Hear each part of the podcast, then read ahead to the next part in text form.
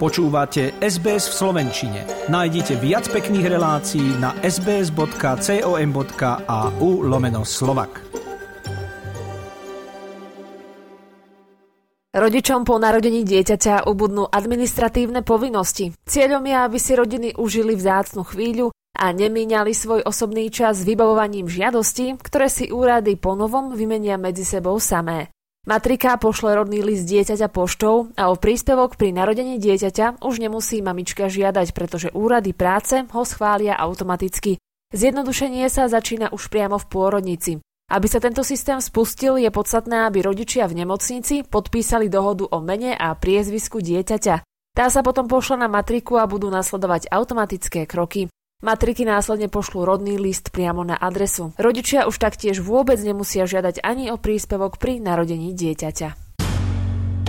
Rast cien spôsobuje ďalšie komplikácie. Výrobky niektorých slovenských potravín sa z predajných pultov strácajú. Situácia znepokojila aj ministra pôdohospodárstva Samuela Vlčana. V polovici júla RTVS informovala, že mesové produkty od výrobcov Tauris či Ryba Košice už na pultoch reťazca Kaufland nenájdeme. Výrobcovia sa s reťazcom nedohodli na cene. Potravinári totiž musia započítať do ceny svojich produktov aj vyššie náklady za energie. Situácia znepokojuje aj pekárov, cukrárov a cestovinárov. Ďalšie kroky vlády v tejto situácii zatiaľ známe nie sú.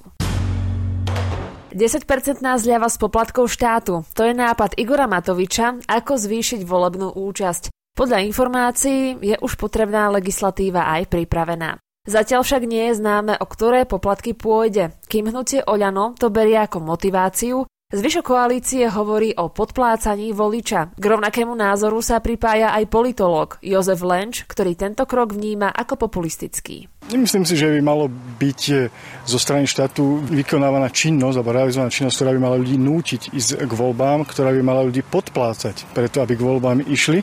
O mnoho dôležitejšie pre budúcnosť aj demokracie na Slovensku je, aby sa ľudia vzdelávali o demokracie, vzdelávali sa o dôležitosti účasti na voľbách. S politológom súhlasia aj ďalšie strany a takýto návrh neplánujú podporiť.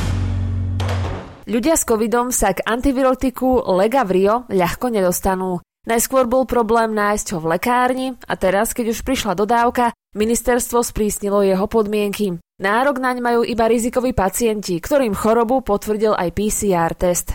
Legavrio je protivírusový liek, ktorý sa používa na liečbu mierneho až stredne ťažkého koronavírusu. Ešte minulý týždeň ho lekári pacientom predpisovali bez toho, aby mali ochorenie predtým potvrdené PCR testom.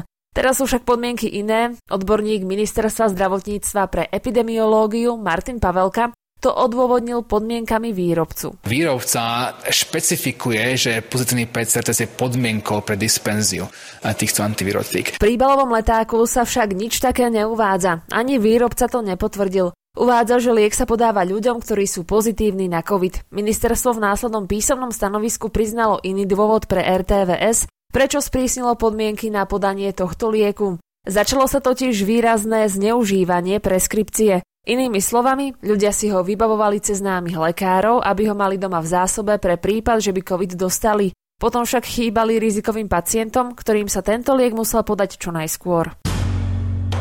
Aj seniori chcú dôstojne žiť, tak znie petícia, ktorú spustila jednota dôchodcov na Slovensku. Ich hlavné požiadavky sú mimoriadná valorizácia dôchodku vo výške 8%, ale aj výplata 14. dôchodku v novembri tohto roka. Priemerný dôchodok na Slovensku je aktuálne 515 eur, no kým inflácia na teraz dosahuje vyše 13%, valorizácia dôchodkov v tomto roku je iba 1,3%.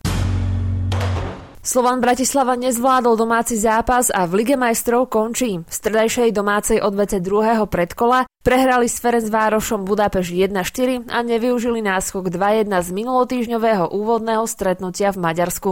Úradujúci slovenský šampión sa tak presunie do tretieho predkola Európskej ligy, kde bude jeho súperom Olympiakos Pireus.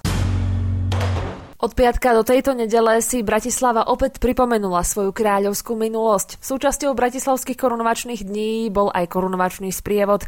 Bratislavská organizácia cestovného ruchu Bratislava Tourist Board informovala, že medzi 250 účinkujúcimi sa okrem slovenských umelcov objavili aj umelci z Česka, Maďarska a Poľska. Záver bratislavských korunovačných dní sa uskutoční práve dnes v hlavnom meste. Chcete počuť viac relácií ako táto?